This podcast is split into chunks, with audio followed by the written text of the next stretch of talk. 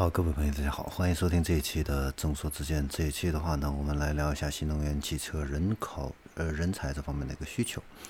那近日的话呢，央视也报道哈，曾经传统的汽车机械类的这样的一个毕业生的话呢，是就业市场的一个香饽饽。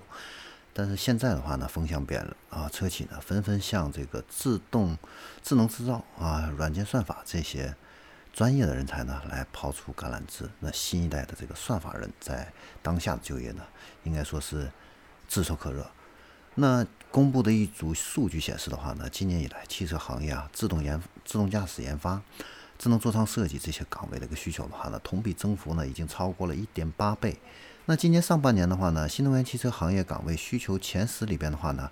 岗位感知算法、AI、自动驾驶算法工程师占了一半的席位，所以可以看到，广阔的这个新能源汽车市场啊，带来了大量的新型人才的一个需求。那随之而来的话呢，也是人才缺口的持续的一个拉大。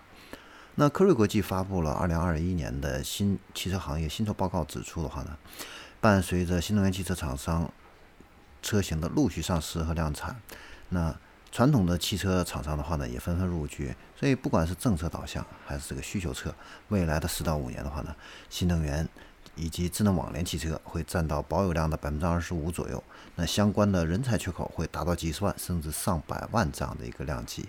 那这个报告呢，还提出新能源汽车技术研发类的高端人才啊，非常的抢手。那伴随着这个行业数字化转型步伐的不断加速。那汽车车企在智能网联、智能驾驶这一块的布局趋势这一块的话呢，互联网和跨界的这样的一些呃经验人才呢，啊越来越受欢迎啊。这个跨界呢是指有汽车跨界经验的这样的人啊，越来越受欢迎。那在车企层面来看的话呢，为了